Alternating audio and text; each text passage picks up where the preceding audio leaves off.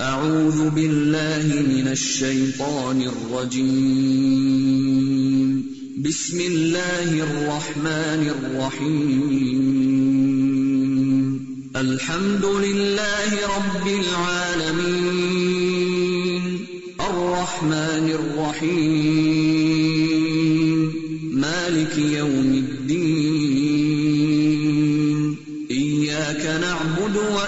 وإياك نستعين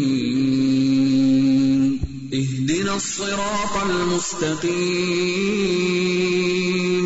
صراط الذين أنعمت عليهم غير المغضوب عليهم ولا الضالين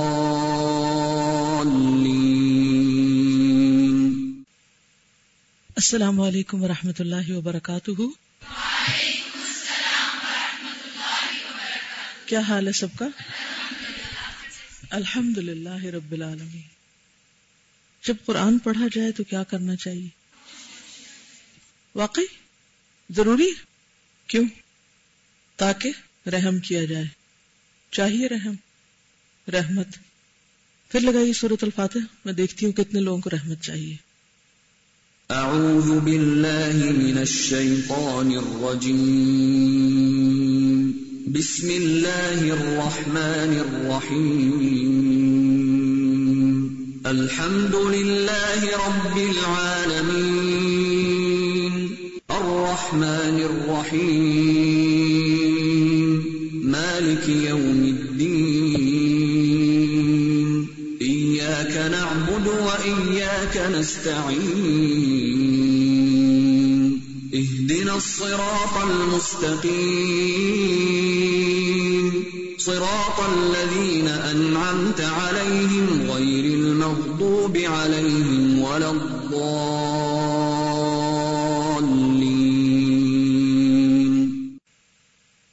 نحمده ونصلي على رسوله الكريم. أما بعد، فأعوذ بالله من الشيطان الرجيم. بسم الله الرحمن الرحيم. رب اشرح لي صدري ويسر لي أمري. واحلل عقدة من لساني يفقه قولي. فصل نمبر 68 68 صفحہ نمبر 315 315 شرک مجوسیہ اور شرک قدریہ۔ شرک کی اقسام بتائی جا رہی ہیں۔ مجوس کس کو کہتے ہیں؟ آگ پرست، جو آگ کو خدا مانتے ہیں، آگ کو پوچھتے ہیں۔ ان کے عقائد معلوم ہے آپ کو؟ کسی کو معلوم ہے کہ ان کا نظریہ کیا ہے؟ کتنے خدا مانتے ہیں وہ؟ کسی کو بھی نہیں پتا۔ جی پیچھے سے بتائیے۔ دو خدا، ایک نیکی کا اور ایک بدی کا۔ اہرمن اور یزدان۔ وہ کہتے ہیں کہ نیکی ایک خدا کی طرف سے آتی ہے اور بدی دوسرے کی طرف سے آتی ہے۔ اور قدریہ، جو قدر کو مانتے ہیں، تقدیر کو۔ وہ تو ہم بھی مانتے ہیں۔ لیکن ان کے ماننے اور ہمارے ماننے میں فرق کیا ہے؟ وہ کہتے ہیں کہ اللہ نے ہر چیز کو طے کر دیا ہے اور اب ہمیں کچھ کرنے کی ضرورت نہیں۔ اور صحیح عقیدہ کیا ہے اس میں؟ تقدیر پر ایمان ایمان کا حصہ ہے۔ اگر وہ ایمان درست نہیں، ایمان ہی درست نہیں۔ اور اگر ایمان درست نہیں، تو کوئی عمل قبول ہی نہیں۔ یہ کوئی معمولی چیز نہیں ہے۔ یعنی ایکشن یا افعال جو ہے وہ انسان کے اوپر لازم ہے اور نتیجہ جو ہے وہ اللہ کے ذمے ہے۔ شرک کی ایک قسم یہ ہے کہ اللہ کو معبود حقیقی مانتے ہوئے بھی، اللہ کو الہ مانتے ہوئے بھی دوسروں کو معبود اور اللہ کا شریک گردانا جائے۔ یعنی رب کو ایک بھی مانا جائے اور اس کے ساتھ ساتھ اس کی ذات میں یا صفات میں، افعال میں اوروں کو شریک کر دیا جائے۔ اور اللہ کے اسما اور صفات اور اس کی ربوبیت کو معطل اور بیکار نہ مانا جائے۔ ربوبیت کیا ہے؟ کہ وہی رب ہے۔ اسی نے پیدا کیا، وہی کھلاتا پلاتا ہے، وہی مالک ہے۔ اس کو بھی مانتے ہیں۔ لیکن اس کے ساتھ ساتھ اوروں کو بھی اللہ کی صفات میں شریک کر دیتے ہیں۔ جیسے کہ نصارہ کا شرک ہے کہ یہ اللہ کو تین خداؤں میں سے ایک خدا مانتے ہیں۔ مسیح کو بھی خدا کہتے ہیں اور مسیح کی والدہ کو بھی۔ مجوسیوں کا شرک بھی اسی قبیل سے ہے۔ وہ حوادث سے خیر کو یعنی نیک واقعات کو، اچھائیوں کو، اچھے کاموں کو، اچھے حالات کو نور کی طرف منسوب کرتے ہیں۔ اور حوادث سے شر کو ظلمت اور تاریکی کی طرف منسوب کرتے ہیں۔ یعنی ان کا ایک خدا نور اور دوسرا تاریکی۔ قدریہ کا شرک بھی اسی قبیل سے ہے۔ وہ اس امر کے قائل ہیں کہ انسان اور حیوان اپنے افعال کے خود خالق ہیں اور یہ افعال اللہ کی مشیت، قدرت اور ارادے کے بغیر پیدا ہوئے ہیں۔ اسی بنا پر قدریہ کو مجوس کے مشابے کہا جاتا ہے۔ یہاں پر قدریہ کا کیا عقیدہ بتایا گیا کہ وہ کیا سمجھتے ہیں کہ جو کچھ کرتا ہے انسان خود کرتا ہے اور تقدیر وغیرہ کوئی چیز نہیں۔ اور اسی قسم کا شرک تھا جس کے مقابلے میں حضرت ابراہیم علیہ السلام نے یہ دلیل اور حجت پیش کی تھی۔ اس قال ابراہیم ربی قال انا احیی و ابراہیم علیہ السلام نے کہا، میرا رب وہ ہے جو زندہ کرتا ہے اور مارتا ہے۔ نمرود نے کہا، میں بھی جلاتا اور مارتا ہوں۔ تو نمرود نے اپنے آپ کو کیا کیا؟ اللہ کا شریک بنا لیا۔ مارنا اور زندہ کرنا یہ کس کی صفات ہے صرف اللہ کی۔ لیکن اگر انسان کسی اور کے بارے میں یہ سمجھتا ہے کہ وہ موت اور زندگی کا مالک ہے تو یہ بھی شرک میں شامل ہو جاتا ہے۔ نمرود اپنی جان کو یعنی اپنے آپ کو اللہ کے مثل اور مانند سمجھ رہا تھا۔ وہ اپنے زوم اور اپنے خیال میں یہ سمجھتا تھا کہ میں بھی اللہ تعالی کی طرح جلا سکتا ہوں، مار سکتا ہوں۔ حضرت ابراہیم علیہ السلام نے بطور حجت الزامی حجت الزامی، حجت کہتے ہیں دلیل کو۔ اور الزامی کا مطلب کیا ہے؟ کسی کی بات کا جواب دیے بغیر ایسا سوال اس سے کرنا کہ جس سے اس کی دلیل یا اس کی بات کا توڑ ہو جائے۔ چیلنج کرنا جسے کہتے ہیں۔ فرمایا کہ اگر تیرا یہ کہنا صحیح ہے، تو تجھے اس پر بھی قدرت حاصل ہوگی کہ اللہ تعالیٰ آفتاب یعنی سورج کو مشرق کی جانب سے نکالتا ہے تو مغرب کی جانب سے نکال لا حضرت ابراہیم علیہ السلام کا یہ قول ایک الزامی حجت ہے یعنی جس میں ایک الزام لگایا گیا ہے۔ بعض اہل جدل نے یہ کہا ہے، جدل کس کو کہتے ہیں؟ جھگڑا یعنی جو جھگڑنے والے لوگ ہیں، بحث مباحثہ کرنے والے۔ Just for the sake of argument کہ حضرت ابراہیم علیہ السلام نے ایک دلیل چھوڑ کر دوسری دلیل کی طرف رجوع کر لیا۔ ایک دلیل چھوڑ کر دوسری کی طرف رجوع کر لیا یعنی اس شخص کے سوال کا جواب نہیں دیا۔ یہ قطن غلط ہے، بلکہ نمرود کی دلیل کی جامعیت کے خلاف ایک الزامی حجت ہے۔ یعنی نمرود کی بات میں کوئی جان نہیں تھی، اس لیے وہ صرف یہ کہنے سے نہیں مان سکتا تھا یا سمجھ سکتا تھا کہ ابراہیم علیہ السلام اگر ایک اسٹریٹ سمپل جملے میں کہتے کہ نہیں، میرا رب زندہ کرتا اور میرا رب ہی مارتا ہے۔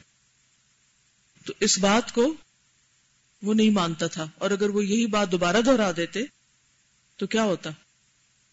اس کو پھر بھی سمجھ نہ آتی۔ تو اس طرح جب ابراہیم علیہ السلام نے اس انداز میں بات کی، تو ایک دم اس کا ذہن کھل گیا۔ بہت اللہ کفر حیران ہو گیا، لاجواب ہو گیا۔ تو ابراہیم علیہ السلام نے ایسی بات کہی، اس انداز میں بات کہی اور اسی کی ٹون اور اسی کے سٹائل میں بات کہی کہ جس کا وہ جواب نہ لا سکا۔ کہ اگر تو اپنے دعوے میں سچا ہے تو ایسا کر دکھا۔ نے کہا اوکے فائن وقتی طور پہ کیا کہا ہاں مان لیا کہ تو یہ کر رہا ہے اور اگر واقعی تو یہ کر رہا ہے تو پھر یہ بھی کر۔ تو نتیجہ کیا تھا؟ کہ یہ تو نہیں کر سکتا۔ اگر یہ نہیں کر سکتے تو پہلی چیز کیسے کر سکتے وہ بھی تمہارے پاس اختیار نہیں ہے۔ ستارہ پرستوں کا شرک بھی اسی قبیل کا تھا کہ وہ کواکب الویہ کو کواکب کس کو کہتے ستاروں کو۔ اور الویہ اوپر۔ کو اللہ کا شریک گردانتے تھے۔ ایسی قوموں کو کیا کہتے ہیں؟ ستارہ پرست۔ اور اس عالم کی تدبیر اور نظام کا انہیں مالک و مختار مانتے تھے۔ جیسا کہ فرقہ صاحبیہ کا مذہب ہے۔ وہ کیا سمجھتے تھے؟ قسمت کس کے ہاتھ میں ہے؟ آج بھی بہت سے لوگ جو اللہ کو ایک مانتے ہیں اس کے باوجود نجومیوں کے پاس جاتے نجومی کا لفظ کس سے نکلا ہے؟ نجم سے۔ اور نجم کس کو کہتے ہیں؟ ستارہ۔ نجومیوں کا خیال بھی کیا ہے کہ دنیا میں جو مختلف حوادث ہو رہے ہیں، یہ کس کا نتیجہ ہے؟ ستاروں کی گردش کا نتیجہ ہے۔ آپ کیا کہتے ہیں اس بارے میں؟ بڑے خوبصورت خوبصورت نام رکھے ہوئے لوگوں نے اس کام کے لیے۔ اور اس پر بڑی بڑی کتابیں چھپتی ہاروسکوپس پر۔ ہوں جی۔ آپ کا ستارہ کیا کہتا ہے؟ اور یہ لفظ بھی بولا جاتا ہے، قسمت کا ستارہ۔ قسمت کا ستارہ آج کل گردش میں ہے، سب کو پتا ہے۔ یعنی اتنا یہ مشہور ہے اور اتنا یہ عام ہے کہ ہم سوچتے بھی نہیں کہ قسمت اللہ کے ہاتھ میں ہے یا ستاروں کے ہاتھ میں۔ اور ستاروں کی گردش سے قسمت کا کیا تعلق؟ وہ کسی نے کہا تھا نا، ستارے تو ہیں قسمت کے مارے، خود بھی گردش میں رہتے ہیں۔ یہ تو بےچارے قسمت کے مارے، در در گردش کرتے ہیں۔ کچھ ایسے ہی ہے کہ، جس کا مطلب یہ ہے کہ ان کے ہاتھ میں کیا قسمت ہے؟ ان کو تو اپنی قسمت نہیں پتا، وہ تو خود ایک گردش میں ہے۔ یعنی ستارہ گردش میں ہے کا مطلب عام طور پہ کیا لیا جاتا ہے؟ یعنی وہ شخص زوال پذیر ہو رہا ہے۔ تو جو خود گردش میں ستارے کو اسٹل ساکت جامد چیز تو نہیں، تو گردش کر رہے ہیں۔ تو وہ تو ان کی اپنی قسمت جو ہے وہ گردش میں ہے۔ وہ کسی اور کی گردش کے کہاں سے مالک ہو گئے۔ تو اس لیے بہت ضروری ہے کہ انسان جو بولے، سوچ سمجھ کر بولے۔ اور دیکھے کہ اس کا پیچھے پس منظر کیا ہے۔ یہ کسی نے چھوٹا سا دیا ہے ایک بہت ہی کمپیکٹ اور جامع سا اشتہار، جو عام طور پر دین کی دعوت والے نہیں بنا سکتے۔ اس میں انہوں نے ایڈریس بہت بڑا بڑا دیا ہے، بڑے بڑے فون نمبر لکھے ہوئے ہیں۔ اور لکھا ہے، اب ہر کسی کی دلی مراد پوری ہوگی۔ ہر کسی کی۔ صرف آپ کی نہیں، ہر کسی کے مالک ہو گئی۔ ہر الجھن کا خاتمہ۔ اور خود کو پروفیسر بھی لکھا ہوا ہے۔ یہ مجھے نہیں سمجھ آتی کہ یہ کس کرائٹیریا کے تحت پروفیسر بن گئے۔ اور پھر جادو برحق ہے۔ کیا یہ جملہ بھی درست ہے؟